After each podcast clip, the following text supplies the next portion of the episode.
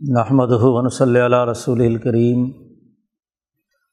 بعد فاعوذ باللہ من الشیطان الرجیم بسم اللہ الرحمن الرحیم قال اللہ تبارک و تعالی بلا من اسلم وجہ للہ وهو محسن فلہ اجرہ عند ربہ ولا خوف علیہم ولا هم يحزنون. وقال النبی صلی اللہ علیہ وسلم انم الاعمال بالنیات و انما لمر اما نبا. صدق اللہ العظیم و صدق رسول النبی الکریم۔ معزز دوستو، کل کی گفتگو میں ہم نے علم تصوف سے متعلق جو ابتدائی اور بنیادی تعارفی گفتگو کی تھی۔ کہ علم تصوف ایک مستقل علم ہے۔ شریعت، طریقت اور سیاست کے تین بنیادی علوم میں سے ایک اہم ترین علم ہے۔ اور سلوک و احسان اور تصوف کی حقیقت بیان کرتے ہوئے امام شاہ ولی اللہ دہلوی رحمۃ اللہ علیہ کی یہ بات نقل کی گئی تھی۔ کہ تصوف کے تین بنیادی اثاثی اصول ہیں۔ یقین پیدا کرنا، ذات باری تعلیٰ جو اس کائنات کا خالق و مالک ہے،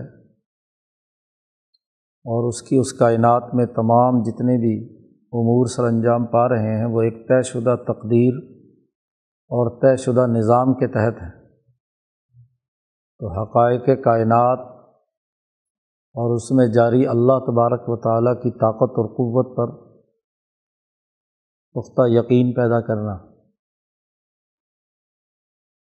اور اس یقین پیدا کرنے کے لیے جو بنیادی کلیات شاہ صاحب نے بیان کیے تھے وہ تین۔ ایک تو یہ کہ جو اعمال بھی کیے جائیں وہ اخلاص اللہیت کے ساتھ ہوں۔ دوسرے یہ کہ وہ اعمال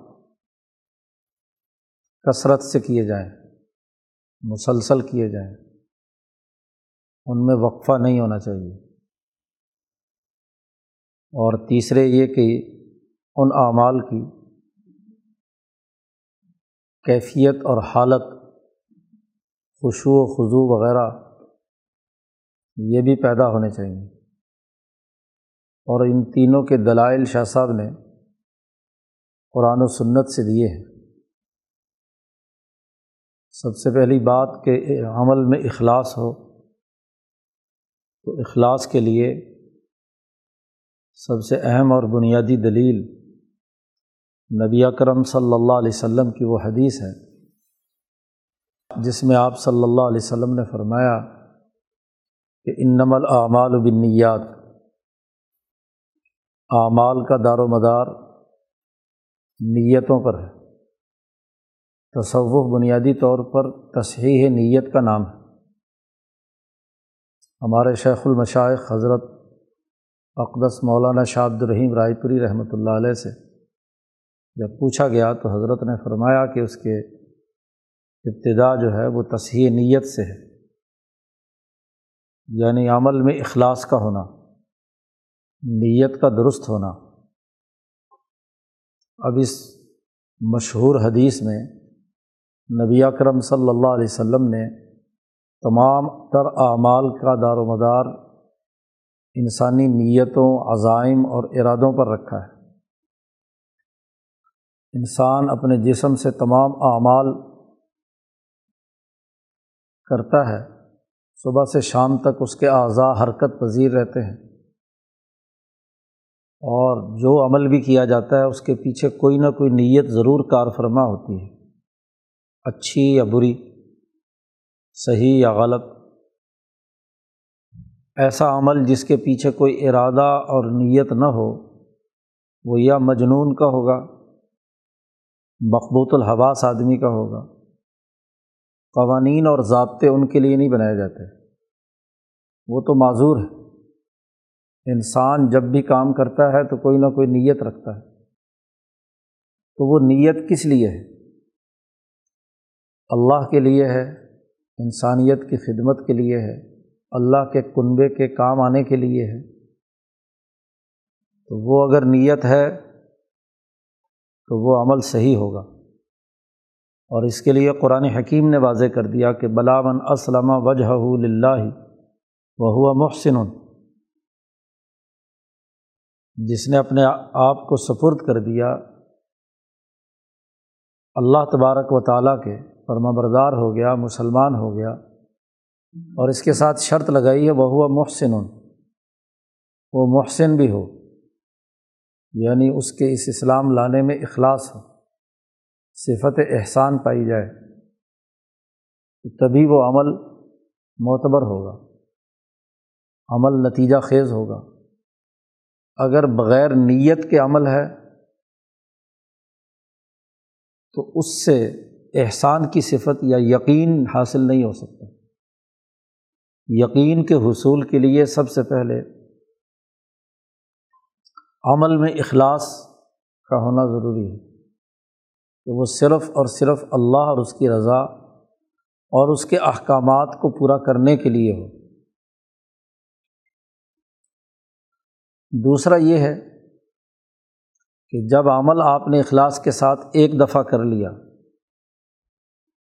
تو یہ ایک دفعہ کا کیا ہوا عمل کافی نہیں ہے۔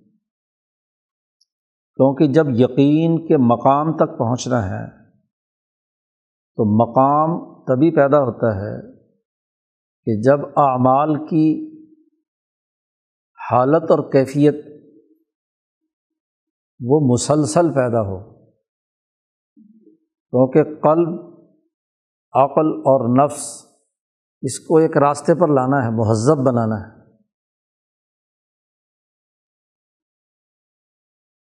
انسان کو مہذب ہونا ہے۔ یہ چونکہ ظلم الکفار ہے، اس کے اندر جہالت ہے اور ظلم ہے۔ ظلم دور کرنے اور جہالت کو دور کرنے کے لیے اس کو ایک جگہ پر پختہ کرنا ہے۔ ایک مقام پر، ایک حالت پر، ایک کیفیت پر۔ اور یہ مکمل تبھی ہوگا کہ جب وہ اخلاص کے ساتھ صحیح عمل صحیح عمل ہو اور اخلاص کے ساتھ ہو، وہ بار بار کیا جائے، کثرت سے کیا جائے۔ اسی لیے نبی اکرم صلی اللہ علیہ وسلم نے فرمایا کہ اللہ کو سب سے محبوب عمل وہ ہے جو ہمیشہ کیا جائے۔ جس میں دوام ہوگا، وہ اللہ کو وہ عمل زیادہ محبوب ہوگا۔ تو وہ عمل مسلسل کیا جائے۔ یہ تو حدیث سے اس کی دلیل ہے کہ دوا میں عمل ہونا چاہیے۔ اور قرآن حکیم کی دلیل امام شاہ ولی اللہ دن نے دی ہے کہ قرآن حکیم میں صورت زاریات میں کہا گیا، محسنین کے بارے میں۔ کانو قلیلم من اللہ مایہ جعون کہ محسنین وہ ہیں، صفت احسان کے حاملین وہ ہیں، جو رات کو بہت کم سوتے ہیں۔ بالخصوص صبح کے وقت اللہ کے سامنے استغفار کرتے ہیں بالاسحار ہم یستغفرون۔ صبح کے وقت جلدی اٹھ کر تہجد میں اللہ کے سامنے گر گڑاتے ہیں استغفار کرتے ہیں، گناہوں کی معافی طلب کرتے ہیں۔ اور دن بھر میں ان کی کاموں کا جو تسلسل ہے وہ یہ کہ وفی اموالہم حق السائل والمحروم۔ وہ اپنے مالوں میں حق سمجھتے ہیں، خواہ کوئی سوالی بن کر آئے۔ اور یا سوال تو کرنے نہیں آیا، لیکن آپ کو پتہ ہے کہ وہ محروم المعیشت ہے۔ اس کے پاس کھانے پینے کو کچھ نہیں ہے۔ تو اس پر مال خرچ کرتے ہیں۔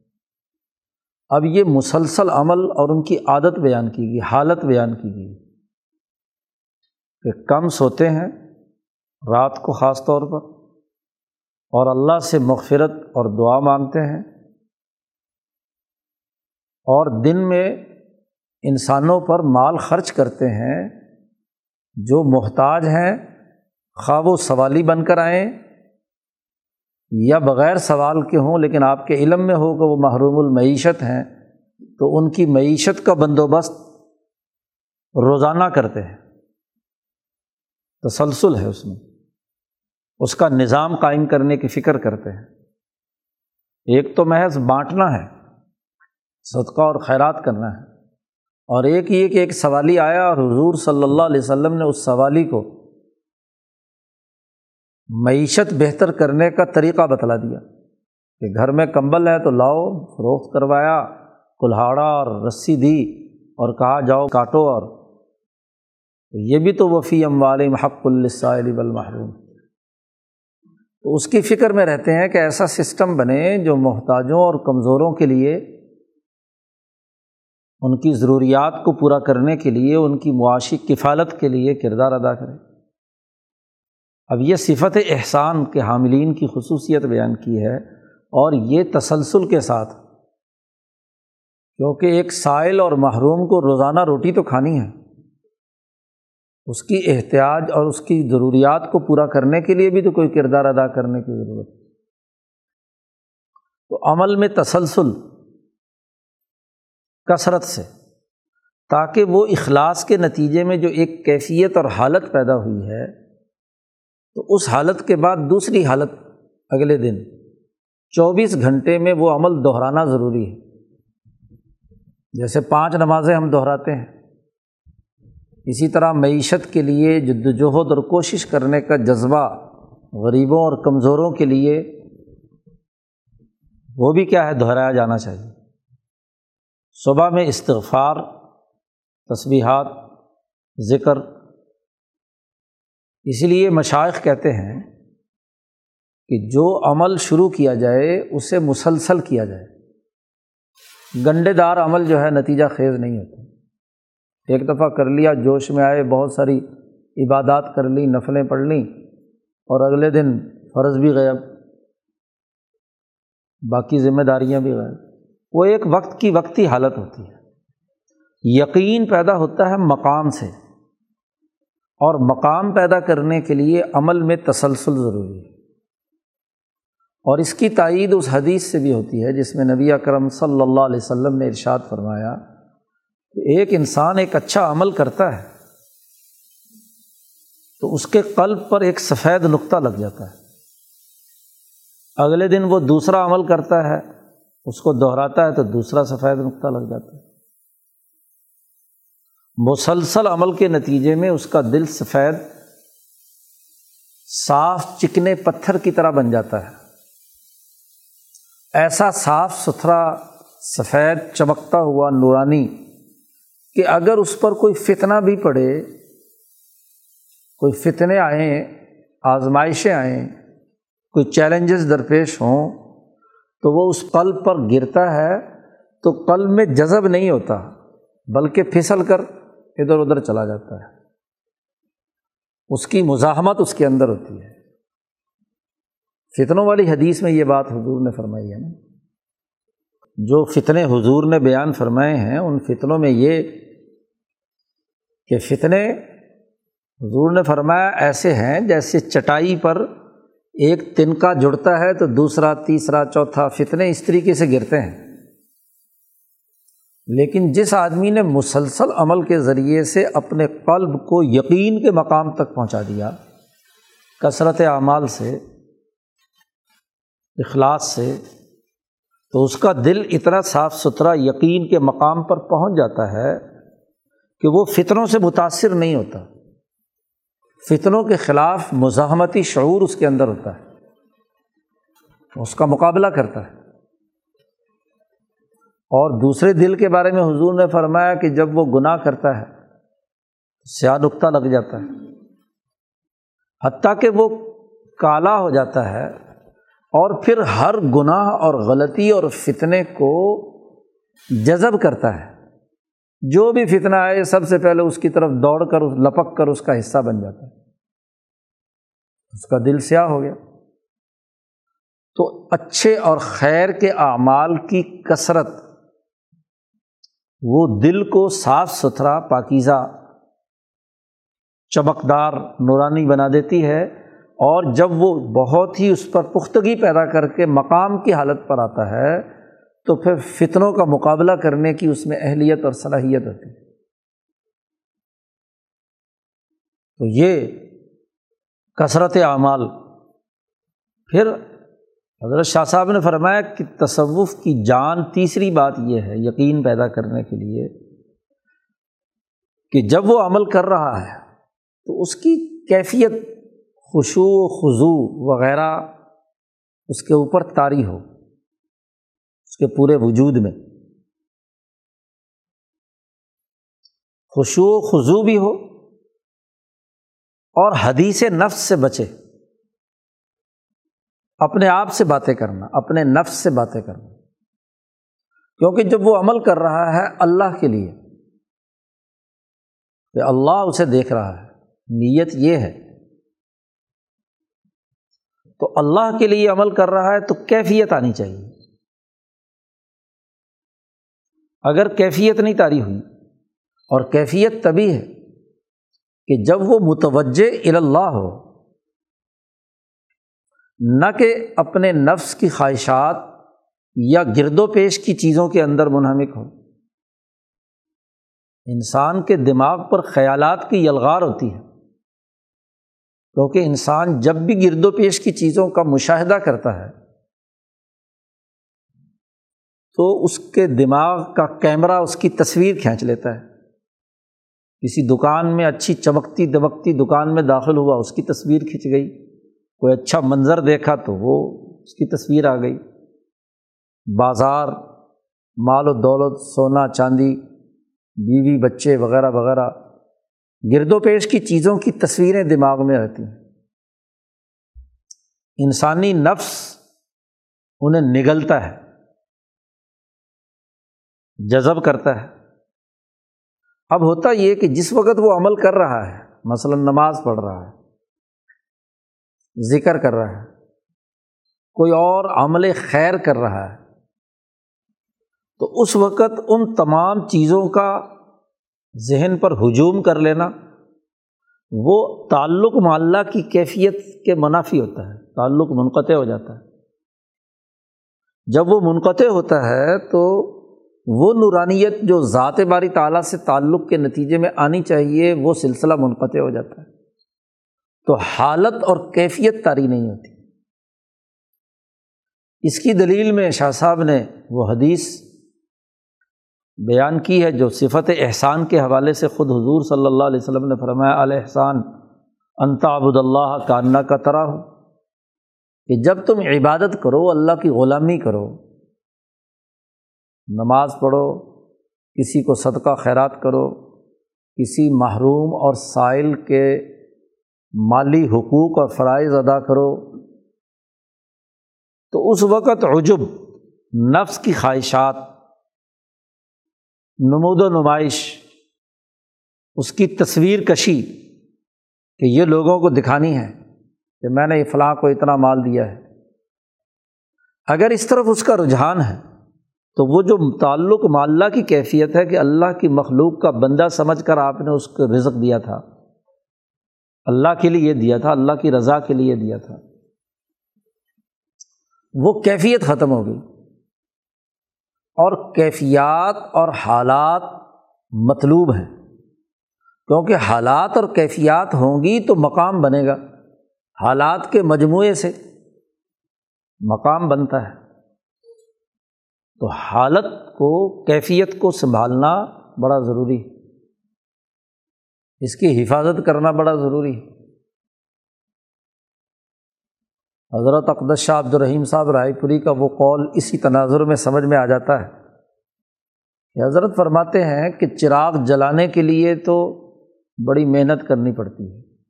دیا سلائی تلاش کرو ہاں جی اس کو ہواؤں سے بچاؤ، چاروں طرف تیز ہوا نہ ہوں اور پھر کافی محنت و مشقت کے بعد ہم چراغ جلاتے ہیں۔ لیکن بجھانے کے لیے صرف ایک پھونک کافی ہے۔ اس حالت اور کیفیت کی حفاظت کرنا وہ ضروری۔ حضرت شاہ زاہد حسن صاحب رحمۃ اللہ علیہ نے، جو خلیفہ ہیں، حضرت اقدس شاہ عبد الرحیم رائے پوری رحمۃ اللہ علیہ کے۔ حضرت اقدس شاہ عبد القادر صاحب رائے پوری کو لکھا کہ حضرت کے وصال کے بعد میں یہ سمجھتا ہوں یہ مجھے محسوس ہوتا ہے، حالت میری یہ ہے کہ گویا کہ ہر وقت حضرت شاہ عبد الرحیم رائے پوری کا ہاتھ میری پشت پر ہے۔ ان کو اپنے ساتھ پاتا ہوں۔ تو حضرت شاہ عبد القادر صاحب رائے پوری نے جواب میں لکھا کہ حضرت یہ بہت اونچی نسبت ہے، اپنی اس حالت کی حفاظت کرنا، غفلت نہ برتنا۔ اس کو یاد رکھنا، کیونکہ جب یہ حالت رہے گی تو شیخ کا مرنے کے بعد جو فیض ہوتا ہے، وہ فیض مسلسل جاری رہے گا۔ اور اگر اس سے غفلت ہو گئی، حالت محفوظ نہ رکھی جا سکی، تو وہ پھر مقام نہیں بنتا تو یہ حالت کا محفوظ رکھنا بڑا ضروری ہے۔ اور اس کے لیے دو ہی شرطیں ہیں۔ ایک تو یہ کہ اس عمل کے نتیجے میں اللہ کے سامنے جو عجز و انکساری یا اخبات کی حالت ہے، وہ پورے عمل کے دوران ترجیحاً تو یہ کہ باقی رہے۔ اور اس کی ضد کیا ہے؟ حدیث نفس۔ بسا اوقات باہر کی تصویریں تو، باہر کے متعلقات تو انسان منقطع کر لیتا ہے جب اللہ اکبر کہہ کے اس نے نیت باندھی۔ اس سے کوئی ظاہری طور پر گفتگو کرنے والا نہیں ہے، نہ وہ کسی سے بات کر رہا ہے۔ لیکن خود اپنے آپ سے باتیں کر رہا ہوتا ہے۔ نفس باتیں کرتا ہے۔ میں فلاں گیا، فلاں جگہ گیا، یوں کیا، وہ کیا۔ وہ ایک پوری تصویر دماغ میں اپنی ہی باتیں شروع ہو جاتی ہیں۔ اور جو کچھ وہ پڑھ رہا ہے، اس کی معنویت پر اللہ کی حیبت و جلال اور اس کی کیفیت اور اس کی طرف توجہ کی حالت ختم ہو جاتی ہے۔ اور شیطان آ کر بار بار یہ مداخلت کرتا ہے، وسوسے ڈالتا ہے، نفس کو ابھارتا ہے۔ تو وہ جو قلب پر حالت طاری ہونی چاہیے تھی، نورانیت کی، اس میں رکاوٹ پیدا ہوتی ہے۔ اب اس میں مشق کرنی ہوتی ہے، کوشش کرے۔ ویسے تو یہ یقین کی اعلیٰ ترین حالت اللہ تعالیٰ جسے نصیب کرے اسے حاصل ہوتی ہے۔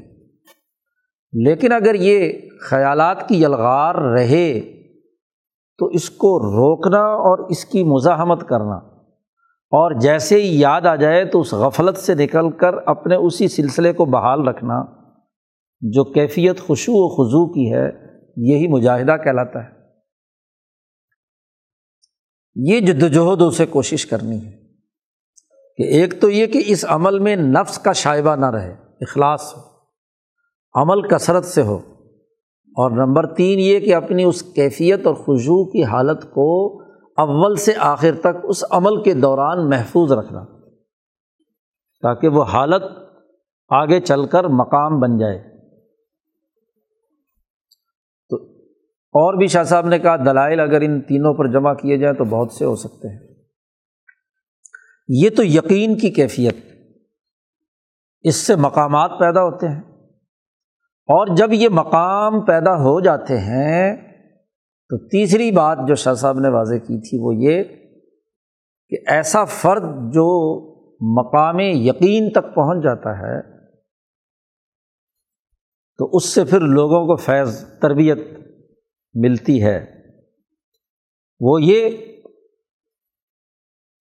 کہ کسی نہ کسی وقت خطرہ حقانی ہمہ وقت تو نہیں ہو سکتا، انسان ہے۔ ہمہ وقت تو خطرات دوسرے آ سکتے ہیں۔ خطرہ حقانی اس کے دل اور دماغ پر آتا ہے اور اس کے دل سے ایک جوش ابھرتا ہے۔ تفاہا، اے حال، شاہ صاحب نے لفظ استعمال کیا ہے۔ اس کے دل سے ایک جوش ابھرتا ہے۔ اس جوش سے یا تو کوئی خرق عادت چیز ظاہر ہوتی ہے، اگر ایسا کوئی موقع ہو، اور یا جتنے اس کے متعلقین اور اس سے وابستگان ہیں، ان کے دلوں کی تربیت کا ایک راستہ متعین ہوتا ہے۔ کہ وہ اس تربیت کے دائرے میں، وہ قلب کی توجہ سے ان کے قلوب کے اندر یقین منتقل کرنے کی جد وجہد اور کوشش کرتا ہے۔ تو شاہ صاحب نے کہا پورے تصوف کا خلاصہ یہ تین باتیں ہیں۔ یہ علم و فن ہے علم تصوف۔ یہ علم تصوف تمام صحابہ کے اندر تھا۔ نبی اکرم صلی اللہ علیہ وسلم سے وابستگی اور آپ کی صحبت سے۔ یہ یقین کامل تمام صحابہ رضوان اللہ علیہ اجمعین میں اپنے درجات، استعداد اور وغیرہ کے مختلف ہونے کی بنیاد پر مختلف تھا لیکن تھا سب میں۔ اس لیے کہا صحابہ تو کلحم عدول، سب کے سب صحابہ عادل ہیں۔ تو صحابہ میں یہ یقین کی کیفیت تھی۔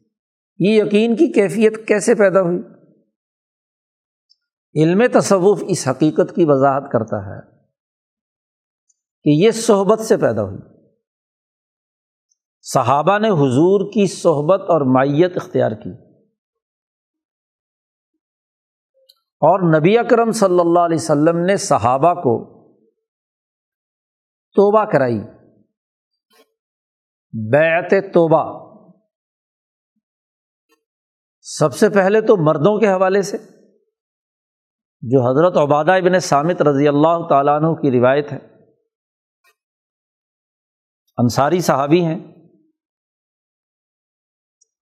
ان کی روایات ہیں۔ انصاریہ خواتین ہیں، ان کی روایات ہیں جو حضور صلی اللہ علیہ وسلم کے ہاتھ پر انہوں نے بیت کی۔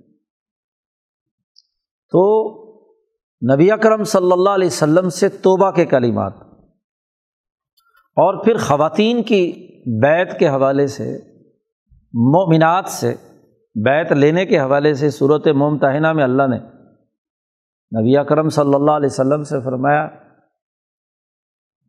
یا یو نبی ایزا جا عقل مومنات اے نبی، جب مومن عورتیں آپ کے پاس آئیں اور آپ سے وہ بیت کرنا چاہیں یوبا نہ کا تو آپ ان سے وبا یہ ہننا بیت لے لیں اور بیت کے کلمات بھی بتلا دیے۔ کہ شرک نہیں کریں گی، زنا نہیں کریں گی۔ چوری نہیں کریں گی، بہتان تراشی نہیں کریں گی۔ اور جتنی معروفات کا نیک اعمال کا حکم دیا گیا ہے، اس کی خلاف ورزی نہیں کریں گی۔ اللہ کا حق یہ ہے کہ اس کے ساتھ کسی کو شریک نہ ٹھہرایا جائے۔ تو سب سے پہلے اللہ کا حق، اس کے بعد تمام کے تمام انسانی حقوق۔ ہیں چوری، مالی بدعنوانی ہے۔ اس سے بعض رکھنے کا حکم دیا۔ جی۔ زنا انسانی حقوق توڑنے اور پورے معاشرے کو تباہ و برباد کرنے، فیملی سسٹم، خاندانی نظام کو تباہ کرنے کا ذریعہ ہے۔ اس کی ممانعت کر دی گئی۔ جی۔ اسی طرح بہتان تراشی بہت بڑا جرم قرار دے دیا گیا۔ قتل انسانیت، اس سے روک دیا گیا۔ انسانی معاشرہ انسانوں اور مال کی حفاظت سے ترقی کرتا ہے۔ انسانوں کی بھی حفاظت کی جائے، انسانی جان کی بھی، انسانی مال کی بھی۔ دو ہی چیزیں ہیں۔ اور جان کی حفاظت کے لیے قتل انسانیت کے ارتکاب سے بچنا ضروری ہے۔ کیونکہ انسان خود ہی قتل ہونے لگیں تو معاشرہ کیسے بنے گا؟ معاشرے کی تشکیل کے لیے انسانی جان کا تحفظ لازمی اور ضروری ہے۔ اور قتل تو نہ ہو، لیکن ان کی عزت نفس پامال کی جائے، جھوٹے الزام لگا کر افطرا پردازی کی جائے۔ جس کی ایک دفعہ عزت چلی گئی، تو وہ تو سیاسی طور پر مر گیا۔ اس کی سیاسی موت۔ ہے تو جیسے جسمانی قتل ممنوع ہے، ایسے سیاسی قتل بھی ممنوع ہے۔ تو بہتان تراشی سے روک دیا گیا۔ یہ تو جان کی حفاظت سے متعلق امور ہو گئے۔ اور انسان کے لیے، دنیا میں بقا کے لیے اس کی اپنی محنت اور مشقت سے کمایا ہوا مال ہے۔ تو اس کا محفوظ مال چوری کر لینا، یہ بھی انسان کی موت کا سبب ہے۔ کہ اس کا رزق آپ نے چھین لیا، اس کے مالی حقوق چھین لیے۔ تو یہ بھی انسانیت کی بقا کے خلاف بات ہے۔ تو یہ حلف لیا۔ نبی کرم صلی اللہ علیہ وسلم نے صحابہ سے تو یقین پیدا کرنے کے لیے سب سے پہلی بات تو شرک اور کفر سے روکا گیا اور پھر اللہ کے تعلق سے مخلوق خدا کے حقوق جس میں ان کی جان کی حفاظت اور مال کی حفاظت دونوں کا حکم دیا گیا۔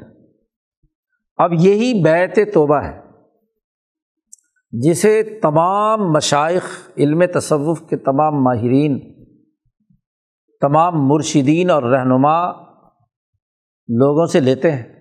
نبی اکرم صلی اللہ علیہ وسلم کی اس سنت کے مطابق یہی توبہ ہے کہ ان تمام جرائم سے وہ توبہ کا اعلان کرے، برات کا اعلان کرے کہ ان سے کسی قسم کا کوئی تعلق نہیں رکھے گا۔ اور پھر حدیث میں مردوں سے بیت لینے کے بارے میں عبادہ ابن سامد فرماتے ہیں کہ حضور صلی اللہ علیہ وسلم نے ایک دن فرمایا تال ابا کو او میں تم سے بیت لیتا ہوں۔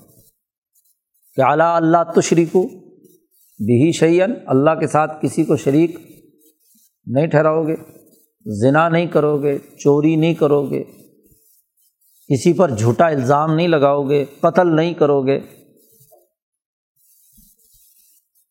نیکی اور معروفات کے کاموں میں نافرمانی نہیں کرو گے۔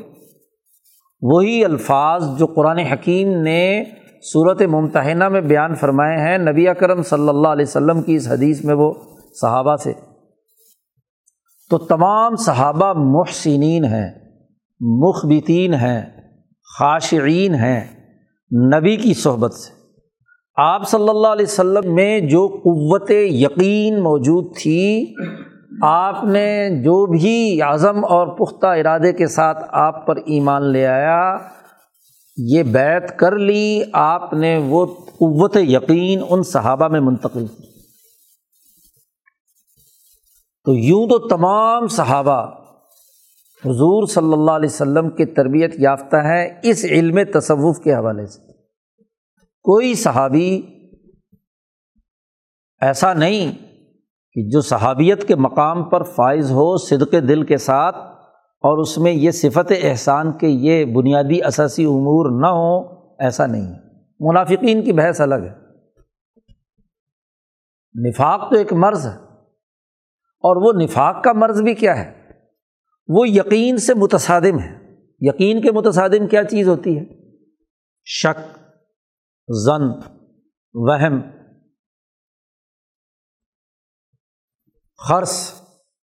یہ وہ تمام چیزیں ہیں جو شکوک و شبہات، اوہام جنون و اوہام، یہ یقین کی ضد ہے یقین کا تعلق تو خارج میں جو حقیقت جیسے ہے، ویسے ہی اسے تسلیم کرنے کا نام ہے۔ اور اگر اس کے بارے میں شک کی کیفیت ہے، یا علم ہوگا، یا شک ہوگا۔ تو منافقین کے بارے میں اللہ نے کہا کہ ورتابت قلوب ہم ان کے دلوں میں شک ہے۔ جی یا ظنون بلّہ ہاں جی وہ مختلف قسم کے جنون اور احام ان کے اندر پیدا ہوتے ہیں۔ اسی طرح قرآن نے کہا قطل الخراسون۔ اندازے اور اس کی بنیاد پر جو کام کر رہے ہیں، ان کے خلاف بدعا دی گئی۔ تو یقین کی ضد شک اور شک، ریب، شبہ ہاں جی زن، یہ تمام وہ چیزیں ہیں جو منافقت کی خصوصیات ہیں یا کفر کی جی کہ وہ شک میں ہے، انکار کر رہا ہے۔ یقین اس کی ضد ہے۔ تو یقین کامل صحابہ میں موجود تھا۔ تمام حضور کی صحبت سے اس علم و فن کے افراد تھے، تربیت یافتہ لوگ تھے۔ لیکن ان تمام میں نبی اکرم صلی اللہ علیہ وسلم کے جو خلفاء خلفۂ راشدین ہیں بالخصوص، اور ان میں بھی بالخصوص حضرت ابو بکر صدیق رضی اللہ تعالیٰ عنہ اور حضرت عمر فاروق رضی اللہ تعالیٰ عنہ، یہ اعلیٰ ترین مقام پر فائز ہے۔ مقامات کی ایک تفصیل تو وہ ہے جو صوفیہ نے بیان کی ہے، توبہ سے لے کر محبت الہی تک۔ یہ تو بڑے بڑے مرکزی مقامات ہیں۔ لیکن شاہ صاحب نے کہا کہ یہ مقامات یہی نہیں، صحابہ کے اور بہت سارے مقامات بھی ہیں۔ مثلاً صدیقیت بھی ایک مقام ہے جو ابو بکر صدیق کو حاصل تھا۔ محدثیت ایک مقام ہے جو عمر فاروق کو حاصل تھا۔ شہیدیت ایک مقام ہے جو حضرت عثمان، حضرت علی اور خود حضرت عمر کو بھی حاصل تھا۔ تو یہ مقامات صحابہ کے بے شمار ہیں۔ پھر یہاں شاہ صاحب نے ایک اور بڑی اچھی بات یہ کی ہے کہ صوفیائی کرام اور مشائق نے جو مقامات متعین کیے ہیں یا ان مقامات کے تناظر میں کسی خاص شیخ یا کسی بزرگ کا مقام متعین کیا ہے کہ فلاں اس مقام پر ہے، فلاں اس مقام پر ہے۔ یہ اپنے ثبوت کے اعتبار سے ضنی ہے لیکن صحابہ رضوان اللہ علیہ مجمعین کے جو مقامات ہیں، وہ ضنی نہیں ہیں۔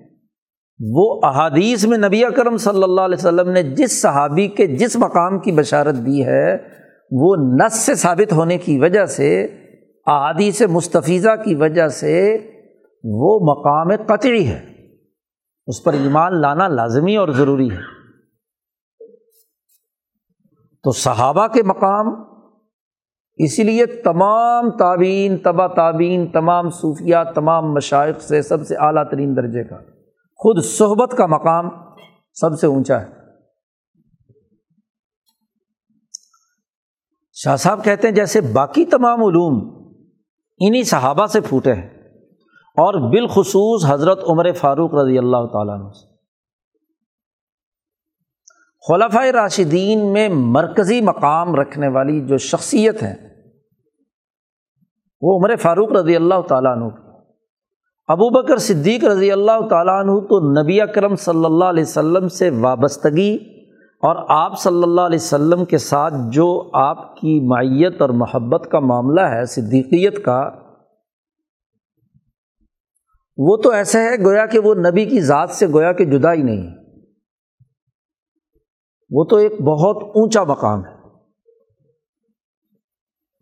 نبی نہیں ہے لیکن صدیقیت کا مقام خود ہی اتنا اونچا ہے۔ اور پھر ان کا دو سالہ دور جو ہے، وہ نبوت کے نظام ہی کو مستحکم کرنے میں گزرا۔ مرتدین کا مقابلہ، اس ریاست کو جو نبی اکرم صلی اللہ علیہ وسلم نے قائم کی تھی، اس کے استحکام، اس کی مضبوطی کے اندر گزرا۔ نبی اکرم صلی اللہ علیہ وسلم کے مشکات نبوت سے پھوٹنے والے علوم کی علمی درجہ بندی، اس کے قواعد، اس کے ضوابط، اس کا فنی منحج اگر کسی نے متعین کیا ہے تو وہ امیر المومنین حضرت عمر ابن الخطاب رضی اللہ تعالیٰ عنہ، فاروق اعظم۔ وہ نبی کے نائب ہیں۔ اور اس کے لیے شاہ صاحب نے بڑی اہم بات یہ فرمائی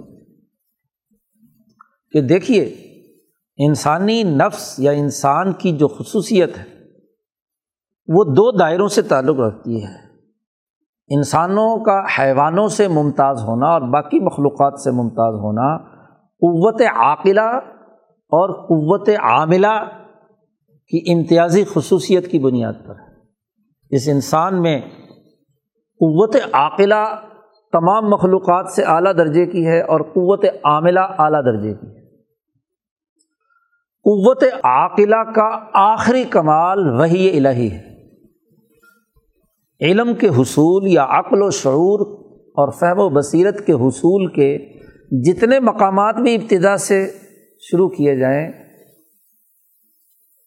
علم کے حصول کے جتنے بھی ذرائع ہیں، ان علم کے ذرائع کا جو آخری منتہا ہے کہ اس سے اوپر دنیا میں کوئی عقل اور کوئی علم نہیں ہو سکتا، وہ وہی الہی اور وہ وہی الہی نبی پر آتی۔ یہ قوت عاقلہ کا آخری اعلیٰ درجے کا کمال اور مقام ہے۔ اور قوت عاملہ کا اعلیٰ ترین مقام عصمت ہے۔ شیطان کے اثر سے محفوظ ہونا۔ کیونکہ شیطان دشمن ہے۔ شیطان آ کر انسانی عمل کے اندر گڑبڑ پیدا کرتا ہے۔ غلط عمل پر اکساتا ہے وس وسا ڈالتا ہے۔ اعمال پر خرابی پیدا کرتا ہے۔ جی آدم اور ہوا دونوں پر جو اثر ڈالا ہے عمل کے حوالے سے، اور عمل میں جو آخری ترین مقام وہ عصمت کا ہے کہ شیطان وہاں اثر ڈال ہی نہ سکے۔ اس لیے امبیا علیہم السلام معصوم ہیں۔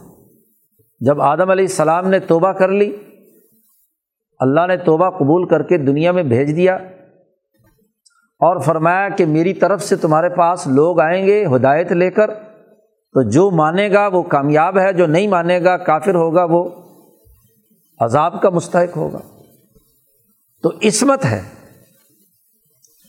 قوت عمل کا آخری مقام عصمت ہے کہ شیطان اثر انداز ہی نہ ہو، عمل کو خراب ہی نہ کر سکے۔ تو قوت عاقلہ کا آخری کمال وہی ہے اور قوت عاملہ کا آخری کمال عصمت عمر فاروق رضی اللہ تعالیٰ عنہ کے حوالے سے جو بات شاہ صاحب نے کہی وہ یہ کہ نبی میں یہ دونوں صلاحیتیں اعلیٰ ترین درجے پر ہیں۔ نبی معصوم بھی ہے، عصمت رکھتا ہے۔ ان کے عمل میں شیطان کبھی بھی مداخلت نہیں کر سکتا۔ اور نبی وہی آتی ہے۔ عقل کی تکمیل ہے۔ اب نبی اکرم صلی اللہ علیہ وسلم کے بعد نبوت کا دروازہ بند ہو گیا۔ جب نبوت کا دروازہ بند ہو گیا تو لوگوں کو علم، شعور اور ان کی ترقی کے لیے، ان علوم نبوت کے لیے نائبین کی ضرورت ہے۔ وہی الہی کا نائب محدث ہے، جس سے باتیں ہوتی ہیں۔ حضور صلی اللہ علیہ وسلم نے فرمایا کہ ہاں جی گزشتہ قوموں میں، انبیاء میں محدثون تھے۔ جو اللہ سے کلام کرتے ہیں، اللہ ان سے کلام کرتا ہے۔ ان کی زبان پر کلام ہوتا ہے۔ اور میری امت میں اگر کوئی محدث ہے تو وہ عمر ہے۔ خود حضور صلی اللہ علیہ وسلم نے حضرت عمر فاروق کو اپنا محدث قرار دیا ہے۔ یعنی وہی میں قوت عاقلہ میں جس اعلیٰ ترین مقام کے حامل انبیاء ہوتے ہیں، ان کے نائب کے طور پر اولین نائب اور خلیفہ۔ وہ عمر فاروق رضی اللہ تعالیٰ عنہ، وہ محدث ہے اسی لیے حضرت علی رضی اللہ تعالیٰ عنہ فرماتے ہیں کہ عمر فاروق اگر ایک رائے قائم کر لیں اور دوسرے لوگوں نے کثرت سے رائے قائم کی ہوئی ہو، تو اللہ میاں عمر فاروق کی رائے کے مطابق وہی نازل کرتا ہے۔ اور وہ کون فرما رہے ہیں؟ صوفیہ کے امام حضرت علی۔ عمر فاروق کے بارے میں۔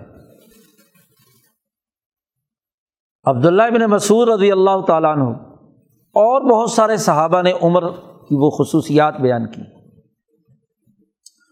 اور اسی طریقے سے عصمت کے حوالے سے بھی حضرت علی فرماتے ہیں عمر فاروق کے بارے میں کہ عمر فاروق کا اپنا شیطان بھی عمر کو غلطی پر ڈالنے سے ڈرتا ہے کہ عمر سے خوف اور روب اس پر اتنا ہے کہ وہ عمر کا اپنا شیطان عمر کو روکنے سے کیا ہے؟ عمر کو غلطی پر لے جانے سے روکتا ہے۔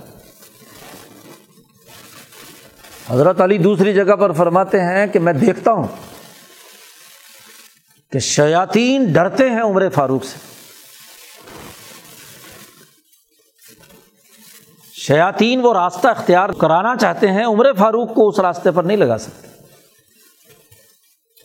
خود نبی کرم صلی اللہ علیہ وسلم نے عمر فاروق کے بارے میں کہا کہ جس راستے پر عمر چل رہا ہو، تو شیطان اس راستے کو چھوڑ کر دوسرے راستوں پر چلا جائے اتنا روب اور دبدبا ہے۔ گویا کہ عصمت نبی کے بعد، نبی کے بعد عصمت میں قائم مقام اور نائب جو ہیں وہ عمر فاروق ہیں۔ ان احادیث مستفیضہ کی روشنی کہ محدث ہیں، اللہ ان کی زبان سے بات کرتا ہے اور عصمت کے آخری مقام پر ہیں نبی کے بعد، نبی کے نائب کے طور پر۔ خود حضور صلی اللہ علیہ وسلم نے بیان فرما دیا۔ اور شاہ صاحب فرماتے ہیں کہ جب یہ دونوں مقام جمع ہوتے ہیں، محدثیت اور عصمت، ان دونوں کے اجتماع سے شہیدیت پیدا ہوتی ہے کہ جس کی قوت عاقلہ اعلیٰ ترین درجے کی اور جس کی عصمت کی قوت اعلیٰ ترین درجے کی کہ شیطان قریب بھی نہ پھٹک سکے ان کے عمل کو خراب کرنے کے لیے۔ تو یقین کی اس سے بڑھ کر کیفیت کیا ہو سکتی ہے؟ یہ عمر فاروق میں اسی لیے شاہ صاحب فرماتے ہیں کہ علم صوفیہ کے مؤثر اول، بانی اور عالم سب سے بڑے عالم نبی کرم صلی اللہ علیہ وسلم کے بعد وہ عمر فاروق۔ عالم ہیں وہ علم صوفیہ کے، سب سے بڑے عالم۔ اس فن کے سب سے بڑے ماہر، اس کی بنیاد رکھنے والے، اس کی تاسیس کرنے والے۔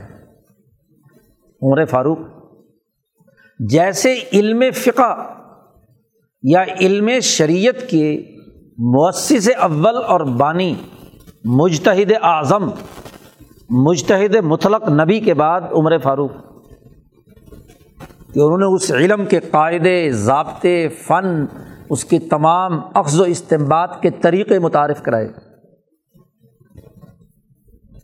عمر فاروق وہ آدمی ہے جو نبی کے بعد علم سیاستی بل ممالک ملک اور ریاست کیسے بنے گی؟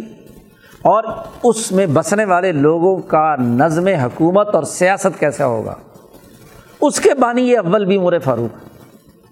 اسی لیے شاہ ولی اللہ صاحب نے اضالت الخفا میں عمر فاروق رضی اللہ تعالیٰ عنہ کے اس حوالے سے تین بنیادی رسائل مرتب کیے ہیں کہ فقہ کی بنیاد کیسے عمر فاروق نے رکھی، اس کے لیے دلائل، علم شریعت کے۔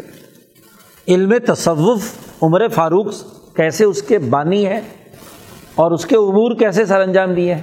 اور علم سیاستی و اس پر ایک مستقل رسالہ لکھا ہے۔ تو شریعت، طریقت اور سیاست ان تینوں شعبوں کے بانی اول عمر فاروق رضی اللہ تعالیٰ عنہ ہے اس کے فن کے بانی، اس کی تاسیس کرنے والے۔ اور صوفیہ کے تمام علم کے سب سے اعلیٰ ترین عالم، جاننے والے۔ پھر شاہ صاحب نے یہ اگلی بات یہ بھی کہی کہ عمر فاروق میں جب یقین کا یہ اعلیٰ ترین مقام اور پھر مقامات میں سے یہ اعلیٰ ترین مقامات۔ اور پھر اس کے نتیجے میں عمر فاروق نے حضور صلی اللہ علیہ وسلم کے بعد آپ کے صحابہ کی تربیت بھی کی۔ آپ کے صحابہ کی تربیت بھی کی۔ اور تعبین کی تربیت بھی کی۔ تو مربی اول اور مرشد اول بھی عمر فاروق۔ تمام صحابہ جو ابھی زیر تربیت تھے نبی اکرم صلی اللہ علیہ وسلم تو نبی اکرم صلی اللہ علیہ وسلم کے بعد آپ کے تمام صحابہ کی تربیت اور ان کے مقامات کی بلندی میں عمر فاروق کی قلبی توجہ اور ان کی تربیت کا بنیادی کردار جی؟ یعنی اسی تسلسل کو جاری رکھا نبی کی نیابت کے بعد دس بارہ سال تک۔ حتیٰ کہ اگر کسی کے ہاں اگر کوئی کمی یا کوتاہی تھی تو اس کمی اور کوتاہی کو بتلا کر اس کو صحیح راستے پر رکھا۔ باقیوں کو تو چھوڑیے آپ کیونکہ صوفیہ ذرا تر بحث حضرت علی سے کرتے ہیں۔ باقیوں کی تربیت کے تو بہت سارے دائرے ہیں۔ جی؟ خود حضرت علی رضی اللہ تعالیٰ عنہ، جیسا کہ بہت سارے احادیث میں واقعات ہیں، بعض مسائل میں انہوں نے ایک رائے قائم کی اور اس کے مطابق جا کر حضرت عمر فاروق سے، امیر المومنین سے کچھ چیزوں کا مطالبہ کیا۔ احادیث میں موجود ہے۔ باغ فدق وغیرہ کا۔ تو خود حضرت عمر فاروق نے اس میں وضاحت کر دی۔ جی واضح کر دیا۔ کہ یہ وراثت نہیں ہے اور اس کی بنیاد پر اس کا تقسیم کا وہی طریقۂ کار ہوگا جو طریقہ نبی اکرم صلی اللہ علیہ وسلم کے زمانے میں۔ تو اگر ایک جگہ پر کوئی غلط فہمی کسی کو ہوئی بھی تو عمر فاروق نے اسے کیا ہے؟ درست کر دیا حضور کے نائب کی حیثیت سے۔ اس لیے حضرت علی فرماتے ہیں کہ مجھ پر حضرت عمر کا بڑا احسان حضرت عثمان عبداللہ ابن مسعود رضی اللہ تعالیٰ عنہ، ان کے بھائی فوت ہوئے اتبت ابن مسعود۔ تو بہت روئے حضرت عبداللہ ابن مسعود۔ حضرت عبداللہ ابن مسعود نے فرمایا کہ مجھے اس اپنے اس بھائی سے بڑی محبت تھی۔ بہت اس نے کام کیے ہیں نبی اکرم صلی اللہ علیہ وسلم۔ نبی کے بعد سوائے عمر کے عمر کے بعد مجھے اس آدمی سے محبت تھی، اپنے بھائی سے، اس لیے رو رہا ہوں۔ عمر کا احسان مانتے ہیں۔ گویا کہ عبداللہ ابن مسعود رضی اللہ تعالیٰ عنہ جیسے افقہ ترین آدمی بھی عمر سے تربیت حاصل کرے تو عمر فاروق بنیادی شاہ صاحب نے یہاں بہت ساری احادیث کی کتابوں سے صحابہ کے واقعات بیان کیے ہیں کہ کیسے انہوں نے عمر کے قلب سے فیض حاصل کیا۔ کیسے تربیت پائی؟ تو صحابہ کی بھی تربیت کی تعبین کی بھی تربیت کی، نبی اکرم صلی اللہ علیہ وسلم کی نیابت میں۔ اور وہ تمام کیفیات و مقامات جو صوفیہ نے بیان کیے ہیں، ان میں اعلیٰ ترین مقام پر حضرت عمر فاروق فائز ہے اور اس حوالے سے شاہ صاحب نے حضرت عمر فاروق کے سینکڑوں اقوال جمع کیے ہیں اپنے اس رسالے میں۔ عام طور پر جب مشائق پر گفتگو کی جاتی ہے تو مشائق کے متصوفانہ جو ہاں جی اقوال ہیں، صوفیانہ باتیں ہیں، اللہ سے تعلق کے حوالے سے وہ اقوال اور ملفوظات نقل کیے جاتے ہیں۔ ملفوظات یہ فلاں بزرگ کے ہیں، فلاں بزرگ کے ہیں۔ تو صوفیہ زیادہ سے زیادہ جاتے ہیں تو حضرت علی تک ہاں جی ان کے اقوال تصوف کے بیان کرتے ہیں اور بام دروازہ بند کر دیتے ہیں۔ امام شاہ ولی اللہ دہلوی رحمۃ اللہ علیہ نے امام غزالی کے حوالے سے، محققین صوفیہ کے حوالے سے حضرت عمر کے سینکڑوں اقوال جمع کیے ہیں۔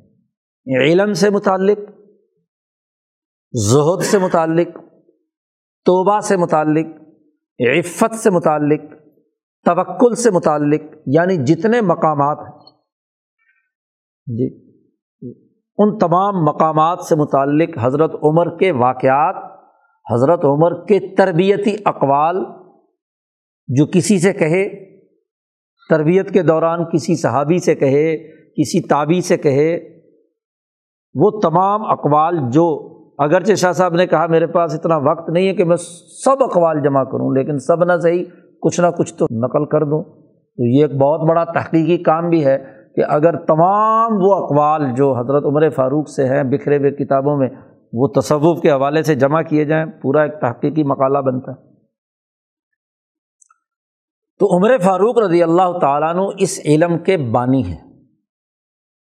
اور حضرت عمر فاروق سے یہ تربیت کا فن مکہ مکرمہ، مدینہ منورہ، کوفہ بصرا شام وغیرہ وغیرہ ان تمام علاقوں میں ان کے ذریعے سے پھیلا۔ عمر فاروق۔ عمر فاروق کی یہ نسبت عبداللہ ابن عمر اور حضرت عائشہ صدیقہ کے ذریعے سے مدینہ منورہ میں، جو ایک تسلسل کے ساتھ سعید بن المسیب اور امام مالک رحمۃ اللہ علیہ تک منتقل ہوتی ہے۔ مکہ مکرمہ میں حضرت عبداللہ ابن عباس اور ان کے شاگردوں کے ذریعے سے۔ یہ سلسلہ تصوف، سلوک و احسان، تربیت اور تزکیے کا یہ سلسلہ آگے منتقل ہوا۔ کوفہ میں حضرت عبداللہ ابن مسعود رضی اللہ تعالیٰ عنہ، جو اس حوالے سے، تعلیم و تربیت کے حوالے سے عمر فاروق کے جانشین ہیں۔ جی کوفہ جب شہر بسایا گیا تو حضرت بسایا حضرت عمر فاروق نے سن سترہ ہجری میں تو حضرت عمر فاروق نے یہاں حضرت عمار بن یاسر رضی اللہ تعالیٰ عنہ کو پہلا گورنر اور امیر بنایا تھا اور حضرت عبداللہ ابن مسعود کو ساتھ بھیجا تھا معلم تربیت کے لیے، وزیر اور معلم بنا کر بھیجا تھا۔ اور کوفے والوں سے کہا تھا کہ ان دونوں کی تمہیں اتباع کرنی ان کی بات ماننی ہے۔ اور کوہے والوں سے کہا تھا کہ مجھے خود ضرورت تھی عبداللہ ابن مسعود کی یہاں مدینہ منورہ میں، لیکن میں نے ہاں جی تمہیں ترجیح دی کیونکہ یہ ایک بین الاقوامی مرکز بن رہا تھا۔ دنیا بھر سے لوگ اس فوجی چھاونی میں کوفہ میں آ رہے تھے۔ تو حضرت عمر نے اپنا نائب بنا کر حضرت عبداللہ ابن مسعود کو تربیت دینے کے لیے معلم بنا کر بھیجا۔ معلم اور مرشد حضرت عمر فاروق کی طرف سے بن کر انہوں نے تربیت اور تزکیہ کا کام کیا۔ اور حضرت عبداللہ ابن مسعود کی تربیت سے علقمہ ابن قیس اور اسود ابن یزید النقی جیسے لوگ تیار ہوئے اور ان کے جانشین بنے۔ حسن بصری بصرا میں ان کے ذریعے سے یہ صحابہ کا سلسلہ آگے چلا۔ تو جتنے مراکز تھے تمام میں تصوف اور طریقت اور سلوک و احسان کے محققین تعبین تبا تعبین اولیاء اللہ اس سلسلے کو لے کر آگے بڑھے۔ یہ تصوف کا سلسلہ باقاعدہ زیادہ تر عراق، ایران اور مشرقی ممالک میں پھیلا اور اس کا مرکز و منبع کوفہ تھا۔ تو عمر فاروق کے اس سلسلے کے جانشین حضرت عبداللہ ابن مسعود، حضرت عبداللہ ابن مسعود کے بعد علقمہ اور اسبد ابن یزید اور پھر ان کے تربیت یافتہ ابراہیم نقری اور ابراہیم نقری کے تربیت یافتہ سفیان سوری سفیان سوری کے تربیت یافتہ دابود تائی اور ان کے تربیت یافتہ معروف کرخی سری سختی اور ان کے آگے جانشین ہیں حضرت جنید بغدادی رحمۃ اللہ علیہ۔ یہ سلسلہ تصوف اصل عمر فاروق کا یہ ہے۔ کیونکہ عمر فاروق کی مکمل نسبت علم تصوف کے حوالے سے اس کے جانشین عبداللہ ابن مسعود ہیں اور عبداللہ ابن مسعود کے صحبت یافتہ، تربیت یافتہ یہ افراد ہیں جن سے جنید بغدادی تک یہ سلسلہ آتا۔ ہے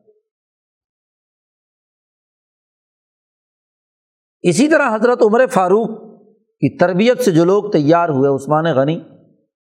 اور پھر حضرت عثمان غنی کی تربیت سے آگے جو لوگ تیار ہوئے، کیونکہ جو امیر المومنین ہیں، وہ نبی کی خلافت کے مسند پر بیٹھے ہیں۔ اور وہ تعلیم و تربیت کے لیے اگلے زمانے میں ذمہ دار بنے حضرت عثمان۔ تو حضرت عثمان کے بعد حضرت علی۔ اور پھر حضرت علی نے بھی کوفہ کو اپنا مرکز بنایا۔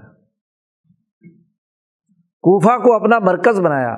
حضرت عبداللہ ابن مسعود، حضرت عثمان کی شہادت سے کچھ پہلے دنیا سے تشریف لے گئے۔ تو جیسے حضرت علی کوفہ میں آئے، تو یہ تمام حضرات جو ہیں، وہ حضرت علی سے بھی وابستہ ہو گئے، امیر المومنین۔ اور پھر یہاں سے یہ سلسلہ آگے بڑھتا ہے۔ حضرت حسن اور آئمہ اہل بیت کے واسطے سے یا اسی طریقے سے حضرت امام حسن کی صحبت سے حضرت حسن بصری کے واسطے سے جنید بغدادی تک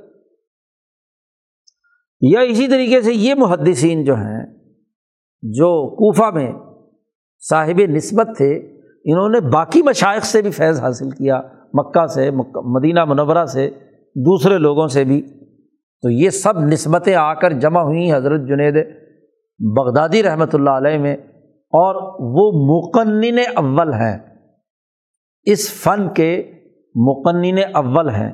جیسے علم فقہ کو آگے منتقل کرنے والے فقہا میں امام مالک اور امام ابو حنیفہ تھے، پھر امام شافی تھے، پھر امام احمد ابن حنبل تھے۔ ایسے ہی حضرت عمر فاروق اور صحابہ اور خلفۂ راشدین میں ان کے اس تصوف اور علم کے مجتہد اول اور مقنن اول حضرت جنید بغدادی ہیں۔ اسی لیے امام شاہ ولی اللہ فرماتے ہیں کہ مجتہد اعظم تو تمام علوم و فنون کے عمر فاروق ہیں۔ امام مالک، امام ابو حنیفہ، امام شافی اور امام احمد، یہ جو بعد کے فقہ ہیں یہ ان سے تعلق رکھنے والے مجتہد منتصب ہیں۔ یہ اس حوالے سے مجتہد مطلق نہیں ہے کہ ان سے اوپر صحابہ میں کوئی نہیں تھا۔ کیونکہ صحابہ کا جن بات پر اجماع ہے، جن امور پر، اس میں ان کے یہاں کوئی اختلاف نہیں پایا جاتا۔ انہیں اصولوں کی روشنی میں انہوں نے آگے اتحادات کیے تو یہ چاروں فقہا آئمہ جو مجتہدین ہیں، یہ عمر فاروق کے اشتہاد کی چھتری کے نیچے ہیں۔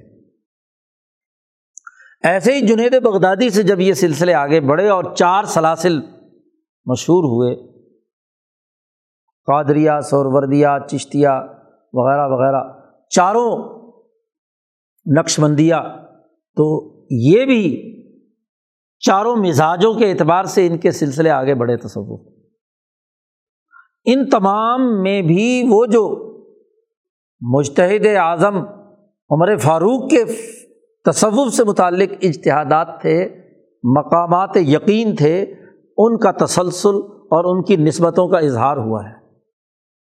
اور جو نسبتوں پر بحث شاہ صاحب نے کی ہے، تو ظاہر ہے کہ صحابہ کے جیسے مزاج تھے، جیسا ان کا نبی اکرم صلی اللہ علیہ وسلم کے ساتھ قلبی تعلق تھا ہاں جی تو اس کے حوالے سے جو مزاجوں کے اختلافات ہیں وہ بہرحال تھے۔ جیسے آئمہ اہل بیت کی خاص ایک نسبت ہے، جو نبی اکرم صلی اللہ علیہ وسلم کی ذات گرامی سے ہے، باطنی نسبت ہے، اور وہ باطنی نسبت کا اظہار آئمہ اہل بیت کے ذریعے سے ہوا۔ کہیں ظاہری نسبت کا اظہار دوسرے صوفیہ اور مشائق اور تعبین کے ذریعے سے ہوا۔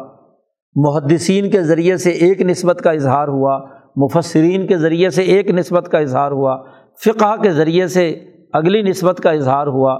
سیاست کے حوالے سے خلفائے بن امیہ اور ان کے بعد جو جانشین ہاں جی عدل و انصاف قائم کرنے والے ہیں، ان میں اس نسبتوں کا اظہار ہوا جو خلفاء، بارہ خلفاء تک نبی اکرم صلی اللہ علیہ وسلم نے فرمایا کہ یہ دین کا نظام غالب رہے گا۔ وہ نسبت وہاں منتقل ہوئی۔ تو نسبتوں کا ظاہری فرق وہ تو رہا۔ لیکن جس نے بھی یہ کام کیا، اس میں نسبت احسان ضرور تھی۔ اس نسبت احسان کے اثرات سے ہی اس نے سیاست کی، فقہ ہاں جی اس پر مرتب اور مدون کی، احادیث مرتب اور مدون کی، ان سے مسائل اخذ کیے، ان سے کیا ہے، انسانیت کی ترقی اور تربیت کا نظام بنایا۔ تو یہ جو تربیتی سلسلہ ہے، یہ تمام صحابہ سے تعبین میں تعبین سے تبا تعبین میں تبا تعبین سے آگے آئمہ مشتحدین اور محققین میں اور ایک جماعت قیامت تک اس جامعت کے ساتھ جو شریعت، طریقت اور سیاست کی نسبتوں کی حامل ہے، وہ قائم رہے۔ اور اسی تصوفی کے ذیل میں حضرت عمر سے متعلق ہاں جی اشدا الکفار کی جو نسبت تھی، وہ کیسے ظاہر ہوئی عمر فاروق کی؟ اور اس کے اثرات کیا تھے؟ سیاست کے حوالے سے اس نسبت کے اثرات کیا مرتب ہوئے؟ تفقع اور بصیرت کے حوالے سے کیا ہوئے؟ زہد اور تقوا کے حوالے سے کیا ہوئے؟ ان تمام کو شاہ صاحب نے یہاں جمع کر دیا۔ اور جو سب سے جامع ترین سلسلہ تصوف ہے، جس پر کوئی اعتراض نہیں ہو سکتا، وہ عمر فاروق سے عبداللہ ابن مسعود القمہ ابن قیس ہاں جی ابراہیم نقوی کے واسطے سے ہوتے ہوئے دابود تائی اور معروف کرخی کے واسطے سے کیا ہے؟ حضرت جنید بغدادی تک پہنچنا یہ محفوظ ترین جس پر محدثین بھی متفق ہیں فقہا بھی متفق ہیں اور صوفیہ بھی متفق ہیں۔ باقی باطنی نسبت کے معاملات رہے ہیں کہ باطنی نسبت وہ ائمہ اہل بیت کے ذریعے سے منتقل ہوئی ہے تو وہاں عشق و محبت کے حوالے سے وہاں چیزیں اور اثرات ظاہر ہوئے ہیں اور اس کی بھی وجوہات ہیں، اس پر بھی شاہ صاحب نے تفصیلی گفتگو کی ہے۔ تو علم تصوف کو یہ سمجھنا کہ یہ ہاں جی بعد کا پیدا کیا ہوا، کوئی علم ہے، کوئی اجمی سازش ہے۔ ایران فتح ہونے کے بعد وہاں سے یہاں آئی اور ہاں جی کوئی ہندو ویدانت فلاسفی کے اثرات ہیں۔ یا جناب والا، یہاں کا جو پہلے پرانا ان کا دھرم تھا، ایرانیوں کا، اس کے کوئی اثرات ہیں؟ تو یہ بالکل قطعی طور پر غلط ہے۔ علم تصوف، صحابہ تعبین بلکہ نبی کرم صلی اللہ علیہ وسلم سے پوری سند صحیح کے ساتھ، پورے تسلسل کے ساتھ، پورے ہاں جی آگے ہر آنے والی نسل کی اتباع کے ساتھ جاری رہا ہے۔ تو ان سلاسل میں سے کسی بھی سلسلے سے وابستہ ہونا، صحابہ میں سے کسی بھی صحابہ کے سلسلے سے وابستہ ہو کر یقین پیدا کرنا اصل ہے۔ باقی رہی یہ بات کہ چاروں سلاسل کے طریقہ ہائے تربیت مختلف رہے ہیں۔ تو طریقوں کا مختلف ہونا یہ انسانی مزاجوں کے مختلف ہونے کے تناظر میں ہے۔ انسانیت کے جیسے مزاج ہیں، ان مزاجوں کے اعتبار سے، اور وہ ممکنہ طور پر چار ہی مزاج ہو سکتے ہیں۔ کسی میں حیوانیت بہت ہی قوی ہے اور ملکیت بھی بہت قوی ہے۔ تو اس کے تناظر میں اس کی تعلیم و تربیت کرنے کی ضرورت پیش آئے گی۔ بہیمیت بہت قوی ہے، ملکیت کمزور ہے، تو اس بہیمیت کو بہت زیادہ شدت کے ساتھ عصمت یعنی شیطانی اثر سے بچانے، کیونکہ شیطان اس کے اوپر زیادہ اثر کرتا ہے، تو ریاضت کی ضرورت ہوگی۔ تو ریاضتیں کثرت سے بعض سلسلوں میں کرائی جاتی ہیں، لیکن وہ انہیں لوگوں کے لیے جن کی بہیمیت قوی ہے۔ کثرت سے مثلاً روزہ رکھنا۔ ہاں جی حضور نے فرمایا کہ جس کو اس طرح کی ہاں جی جسمانی طاقت اور قوت ہو اور موقع نکاح کا بھی نہ ہو تو اس کو روزہ رکھنا چاہیے۔ خود علاج بتلایا۔ تو گویا کہ اس بہیمیت کو کمزور کر کے شیطانی اثر سے محفوظ کرنے کے لیے کسی نے طریقہ دریافت کیا۔ تو اس کے مطابق اس مزاج کی تربیت کی، کہیں ملکیت، بہیمیت کمزور تھی، ملکیت طاقتور ہے۔ تو ملکیت کو مزید عقل اور ترقی دینے کے لیے عبادات کی طرف لگا دیا۔ کسی کو نوافل سے مناسبت ہو گئی، کسی کو قرآن کی تلاوت سے مناسبت ہے، اس کے مطابق وہ کرنے لگا۔ لیکن صحابہ کی سب سے بڑی نسبت جو بیان کی گئی وہ یہ کہ انہیں انسانوں کی سیاست اور نظم مملکت سے انہیں تعلق تھا رفاع عامہ کے کاموں سے تعلق نسبت تھی، انسانیت کی خدمت کی۔ حضرت اقدس شاہ عبد القادر صاحب رائے پوری کا وہ ملفوظ ہمارے پیش نظر رہنا چاہیے، جس میں حضرت نے فرمایا کہ جب وہ یقین کی اس منزل پر چلتا ہے تو ہر آدمی اپنی استعداد کے مطابق کسی نہ کسی چیز سے اس کی مناسبت پیدا ہو جاتی ہے۔ ملکیت کمزور ہے تو عبادات میں سے کسی خاص عبادت سے اس کا دل لگ گیا۔ کثرت سے وہ تلاوت کرتا ہے، کثرت سے نفل پڑھتا ہے، کثرت سے روزے رکھتا ہے۔ کسی کو اس سے مناسبت ہو گئی، کسی کو پڑھنے، پڑھانے سے مناسبت ہو گئی۔ لیکن صحابہ کی اکثریت کو جو اعلیٰ ترین لوگ تھے، ان کو رفاہ عامہ کے کاموں، انسانی فلاح و بہبود، اجتماعیت کا نظم و نسق کرنا، اس کی ذمہ داریوں کو پورا کرنا سارا دن گھوڑے پر سوار انسانوں کی اجتماعیت کے لیے کردار ادا کرنا اور رات کو اللہ کے حضور کھڑے ہو کر ہاں جی اللہ سے مانگنا اور استغفار کرنا ہاں جی رحبان بلعیل اور فرسان بن نہار دن کے اندر گھوڑے پر سوار ہیں، محنت اور مشقت اور جد وجہد کر رہے ہیں انسانیت کے مسائل حل کرنے کے لیے اور رات کو اللہ کے سامنے کیا راہب بن کر کھڑے ہوئے عبادت کر رہے ہیں۔ لیکن ان کی جو سب سے بڑی خصوصیت ہے صحابہ کی، وہ رفاع عامہ کے کام کرنا، انتظامی نظم و نسق اور ان ذمہ داریوں کو سر انجام دینا۔ تو جو جتنے بھی صحابہ کی نسبت کا کا عکس رکھنے والے لوگ ہیں، ان کو اس کے مطابق جد وجہد اور کوشش کرنا، یہ ہاں جی ان کے لیے ضروری ہے۔ اسی لیے اس کو جو صحابہ کے نقش قدم پر چلنے والے لوگ ہیں، اس کو ولایت نبوت کہا جاتا ہے۔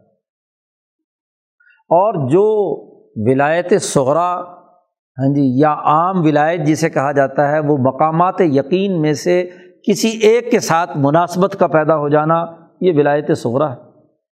جو ضنی ہے جو مشائق اور اولیاء اللہ کے ہاں بعض کے اندر پائی جاتی ہے اور ان کی اپنی ذاتی طبعی مناسبت کی وجہ سے ان کا ایک طریقہ رہا ہے۔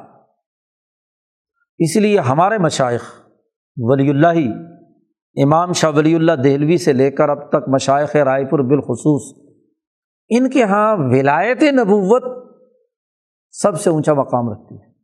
اور ولایت نبوت کا مظہر عمر فاروق اور صحابہ رضوان اللہ علیہ مجمعین ہے اسی لیے حضرت اقدس شاہ عبد الرحیم رائے پوری رحمۃ اللہ علیہ کا ملفوظ ہے کہ صحابہ کے حالات و واقعات پڑھنے کی ضرورت ہے باقی مشائق کے مقابلے میں۔ امام شاہ ولی اللہ دہلوی فرماتے ہیں کہ تم مشائق کے ملفوظات کی کتابیں پڑھتے ہو تو کیوں نہیں روزانہ اس نسبت سے جیسے صحابہ بیٹھ کر قرآن پڑھتے تھے تو ایسے قرآن کے حلقے کیوں نہیں بناتے؟ قرآن حکیم کو اپنے تزکیے اور تربیت کے لیے کیوں استعمال نہیں کرتے؟ جی گلستہ پڑھتے ہیں بوستہ پڑھتے ہیں، کریمہ پڑھتے ہیں، ملفوظات فلاں بزرگ پڑھتے ہیں، ملفوظات فلاں بزرگ پڑھتے ہیں۔ ان تمام سے بڑھ کر سب سے بڑی جامعت جو ہے وہ قرآن حکیم کو اس طریقے سے پڑھنا جیسے صحابہ پڑھتے تھے۔ معنی کا لحاظ رکھ کر اس کے شعور اور فہم کے ساتھ پڑھنا، پھر صحابہ کے واقعات پڑھنا۔ صحابہ کے واقعات پڑھنا۔ ان کا مقام کیا تھا؟ اور بالخصوص عمر فاروق رضی اللہ تعالیٰ عنہ کے اقوال اور افعال پڑھنا۔ کیونکہ یقین پیدا ہوتا ہے صحبت سے۔ صحبت اور اس کے ساتھ، ان کے ساتھ مناسبت اور محبت سے۔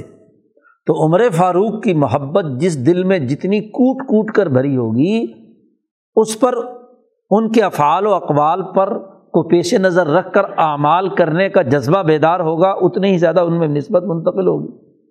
تو ہمارے ولی اللہ مشائق، رائے پوری مشائق پر عمر فاروق کی نسبت غالب تھی، یاد رکھیے۔ صحابہ کی مجموعی طور پر اور صحابہ کی سب سے بڑی نمائندگی کرنے والے عمر فاروق۔ عمر فاروق جو نظم سیاست، نظم شریعت اور نظم تصوف کے امام ہیں۔ یہ نسبت جو عمر فاروق کی فاروقی نسبت ہے شابری اللہ صاحب پر تو اور وجہ سے بھی تھی کہ وہ خود فاروقی نسل بھی ہیں۔ یہ جامعت شریعت اور طریقت اور سیاست کی اور ان کے سلسلے کے جو وابستگان روحانی بھی ہیں، چاہے وہ صدیقی حضرت مولانا محمد قاسم ننوتوی ہوں یا سعید الطائفہ حضرت حاجی امداد اللہ، وہ بھی فاروقی النسل ہے ان کے اوپر بھی فاروقی نسبت غالب ہے۔ یہی جامعت کی۔ اور یہی نسبت ہمارے مشائق رائے پور پر غالب ہے۔ جی حضرت گنگوہی رحمۃ اللہ علیہ پر۔ اور پھر ان کی نسبت سے کیا ہے؟ مشائق رائے پور پر۔ خانقاہ رائے پور میں دو کمرے ہیں، جو سب سے پہلے کوٹھی بنائی گئی تھی۔ ایک حضرت کا کمرہ تھا اور ایک اس کے ساتھ ایک چھوٹا سا کمرہ اور ہے۔ حضرت مولانا لطیف الرحمان صاحب کاندلوی رحمۃ اللہ علیہ۔ بڑے ذہین و فتین اور بہت اونچی نسبت کے مالک حضرت شاہ عبد الرحیم رائے پوری کے تربیت یافتگان میں تھے اور حضرت شاہ عبد القادر صاحب رائے پوری ان کی نسبت کی بلندی کے بارے میں ذکر کرتے ہیں کہ اگر وہ زندہ رہتے حضرت شاہ عبد الرحیم صاحب رائے پوری کے بعد تو جانشین وہی ہوتے اتنی اونچی ان کی نسبت تھی تو وہ حضرت کے ساتھ والے کمرے میں ان کا بسترا دروازہ کھولتے ہی ہوتا تھا اور وہاں وہ حضرت کے ملفوظات لکھتے رہتے تھے۔ حضرت شاہ عبد الرحیم صاحب رائے پوری جو مجالس میں ارشادات فرماتے تو وہ نوٹ کرتے رہتے تھے۔ تو ایک دن وہ انہیں کوئی تقاضا ہو گیا بیت الخلاء جانے کا، وہ کاغذات اسی طرح بکھرے ہوئے تھے، وہ اسی طرح چھوڑ کر، حالانکہ جب بھی جاتے تھے سمیٹ کر جاتے تھے، دروازہ بند رکھتے تھے کہ حضرت کے علم میں نہ آئے کہ میں ابھی یہ کام کر رہا ہوں۔ مکمل ہوگا تو بعد کی بات۔ تو وہ کھلے ہوئے صفحات کے ساتھ چلے گئے۔ حضرت کو کوئی ضرورت پیش آئی، حضرت شاہ عبد الرحیم صاحب رائے پوری کو وہ دروازہ کھول کر، دونوں کمروں کے درمیان دروازہ ہے۔ دروازہ کھول کر جیسے ہی تشریف لائے تو مولانا نہیں تھے، تو حضرت نے وہ کاغذات بکھرے ہوئے دیکھے۔ تو جب اٹھا کر دیکھا تو حضرت کے ملفوظات اس میں نقل کیے گئے۔ تھے تو حضرت دیکھ رہے تھے اتنے میں مولانا لطیف الرحمٰن آ گیا اب ان کو تو پریشانی لائق ہوگی۔ حضرت نے فرمایا کہ مولوی لطیف الرحمٰن ان تمام کو میرے سامنے جلا دو۔ ہم کیا ہیں اور ہمارے ملفوظات کیا ہیں؟ ملفوظات تو صحابہ کے ہیں۔ باقی سب تو کچھ نہیں ہے۔ صحابہ کے ملفوظات ہیں۔ ان ملفوظات کو بس پڑھیں لوگ۔ کیونکہ ملفوظات کا تعلق حالات و کیفیات سے ہے۔ اور جو حالات و کیفیات اور مقامات صحابہ کے ہیں، ہم تو ان کی خاک پا کے برابر بھی نہیں ہے تو یہ سب جلا دو۔ تو حضرت فرماتے ہیں کہ بہت بڑا ذخیرہ تھا۔ اگر وہ موجود ہوتا تو بہت علوم حضرت کی زبان مبارک سے جو صادر ہوئے ہوئے تھے، وہ لوگوں کے سامنے آ جاتے، لیکن حضرت نے خود جلوا دیے سب۔ اور اسی لیے صحابہ کی عظمت اور ان کے ساتھ محبت، ہمارے مشائق کی بنیادی جو صفت ہے۔ اثر کے بعد حضرت کی مجلس ہوتی تھی حضرت شاہ عبد الرحیم رائے پوری رحمۃ اللہ علیہ کی۔ تو لوگ آتے تھے، تو رائے پور کے رو صاحبان بھی بیٹھے ہوئے ہوتے۔ ہاں جی تذکرۃ الرشید میں ہے۔ کہ ان کے درمیان کوئی بحث چھڑ گئی صحابہ کی حوالے سے، جو صحابہ کے آپس کے اختلافات، جنگ صفین، جنگ جمل وغیرہ وغیرہ، اور بڑھ چڑھ کر ہاں جی جو ہے جو علم نہیں بھی رکھتے اور بحث کر رہے ہیں، تو رو صاحبان تو ویسے ہی ہاں جی گفتگو کرنے والے ہیں، کھلی گفتگو کرنے والے وہ ایک دوسرے پہ تبصرے کر رہے ہیں۔ جیسے گفتگو آگے بڑھتی ہے، تو حضرت فوراً جی ٹیک لگا کر بیٹھے ہوئے تھے، جلال سے غصے سے بیٹھ گئے اور کہا، خبردار، رک جاؤ۔ صحابہ کے بارے میں کوئی باتیں مت کرو۔ جی۔ اور پھر صحابہ کی عظمت پر پوری گفتگو بیان فرمائی اور کہا کہ جو معاملات نبی اکرم صلی اللہ علیہ وسلم کی شان عصمت کے خلاف نہیں تھے، وہ کیفیات حضور پر تاری ہوئیں جیسے نسیان، بھول گئے بھول جانا، نماز رکاتوں کا بھول جانا، وغیرہ وغیرہ۔ تو اس کے حوالے سے شریعت کا حکم ہمیں معلوم ہو گیا۔ اور جو باتیں شان عصمت کے خلاف تھیں تو صحابہ نے اپنے وجود پیش کر دیے کہ اے اللہ، ہمارے وجود کس کام کے لیے جی انہوں نے اپنے وجود پیش کر دیے۔ تو ماض اسلمی سے غلطی سرزد ہوئی تو دراصل اس سے ایک حکم شرعی معلوم ہو گیا۔ تو انہوں نے تو اپنا وجود پیش کر دیا، اس سے بڑھ کر توبہ اور کون کرنے والا اور کون ہے؟ جی۔ اور اگر صحابہ کے درمیان اختلافات ہوئے تو اختلافات میں کیا رویے اختیار کرنے چاہیے؟ کیا سوچ ہونی چاہیے؟ دوسرے کے حوالے سے، ان اختلافات کو نمٹانے کا طریقۂ کار کیا ہونا چاہیے وغیرہ وغیرہ۔ تو صحابہ نے اس حوالے سے ہماری رہنمائی کر دی۔ تو صحابہ کا تو ہر عمل وہ مقام یقین سے سرزد ہوا ہے۔ اور جو مقام یقین سے سرزد ہوا ہے تو وہی نمونہ ہے، وہی معیار ہے۔ اسی لیے صحابہ معیار حق۔ ہے اسی لیے حضرت شاہ عبد القادر صاحب رائے پوری نے حیات الصحابہ لکھوائی حضرت مولانا یوسف صاحب کاندلوی سے۔ یہ جو تم ہاں جی لوگوں کو دعوت دیتے ہو تو ان کو حیات الصحابہ، صحابہ کی حیات پڑھاؤ، صحابہ کے واقعات سناؤ۔ حضور کے بیان کردہ فضائل کی عملی تصویر تو صحابہ ہے تو صحابہ نے جہاد کیسے کیا؟ صحابہ نے ہاں جی اقدامات کیسے کیے؟ وغیرہ وغیرہ مجاہدے کیسے ہوئے؟ زود اور تقوا کی کیا حالت تھی؟ تو یہ حضرت نے لکھوائی کتاب حیات الصحابہ۔ مولانا یوسف صاحب کاندلوی رحمۃ اللہ علیہ سے۔ تو اصل نسبت صحابہ کی ہے۔ اسی لیے حضرت اقدس شاہ عبد الرحیم صاحب رائے پوری رحمۃ اللہ علیہ اپنے پہلے شیخ کے ساتھ تعلق کے نتیجے میں جتنے اوراد و وظائف مشائق سے مروی تھے، ان کا طریقۂ کار تھا، چلے کاٹنا، وظیفے کرنا وغیرہ وغیرہ، جو مشائق کا طریقہ رہا ہے۔ وہ اس کے عادی تھے۔ لیکن جب حضرت گنگوئی سے تعلق ہوئے، ولی اللہ سلسلے سے وابستہ ہوئے اور شاہ صاحب کے اس پورے تصوف کے، اس پورے علمی منحج سے آگہی ہوئی تو حضرت شاہ ہاں جی اللہ بخش صاحب بھاول نگری رحمۃ اللہ علیہ، جو حضرت گنگوئی سے بیت ہونے کے پہلے زمانے کے حضرت کے خلیفہ ہیں، انہوں نے ایک دفعہ حضرت سے پوچھا کہ حضرت چلہ کاٹنا چاہتا ہوں۔ چلہ کیا؟ اعتکاف کہو۔ نسبت کی بات کی۔ رمضان کا اعتکاف۔ اعتکاف کہو تو یعنی اصطلاح بھی حضرت نے استعمال کی تو وہ جو صحابہ اور نبی اکرم صلی اللہ علیہ وسلم کی تھی مصنون اس کے بعد سے وظائف بھی بتلائے تو مصنون تیسرا کلمہ ہاں جی درود شریف اور استغفار مصنون جی ورنہ اگر ہمارے جو قادری سلسلے کے یہ مشائق ہیں، ان میں سے حضرت شیخ شعیب تو ڈھیوی رحمۃ اللہ علیہ کی کتاب ہے۔ اگر وہ سلوک پر کتاب پڑھیں تو اس سلسلے میں بہت سارے وظیفے اور طریقے اور تربیت اور قادری سلسلے کی بہت ساری چیزیں بیان کی گئیں۔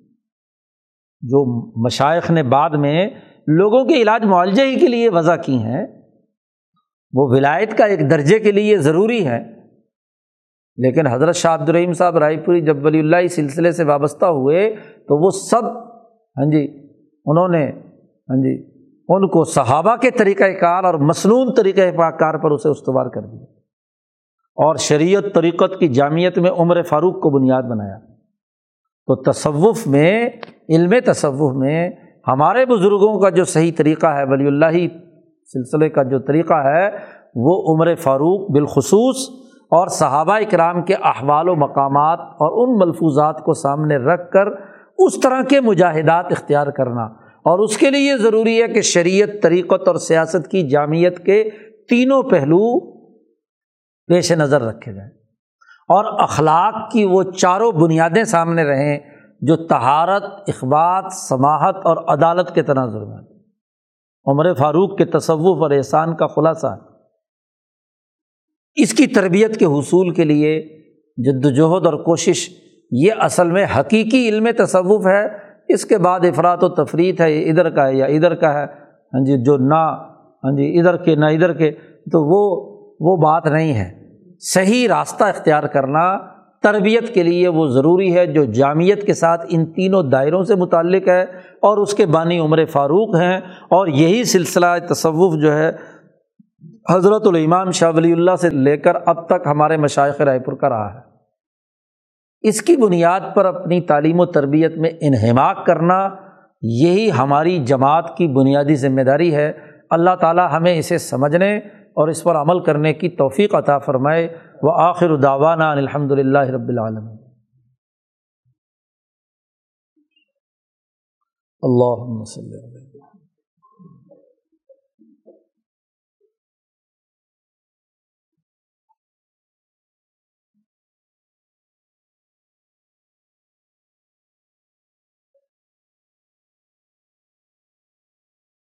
اجمعین۔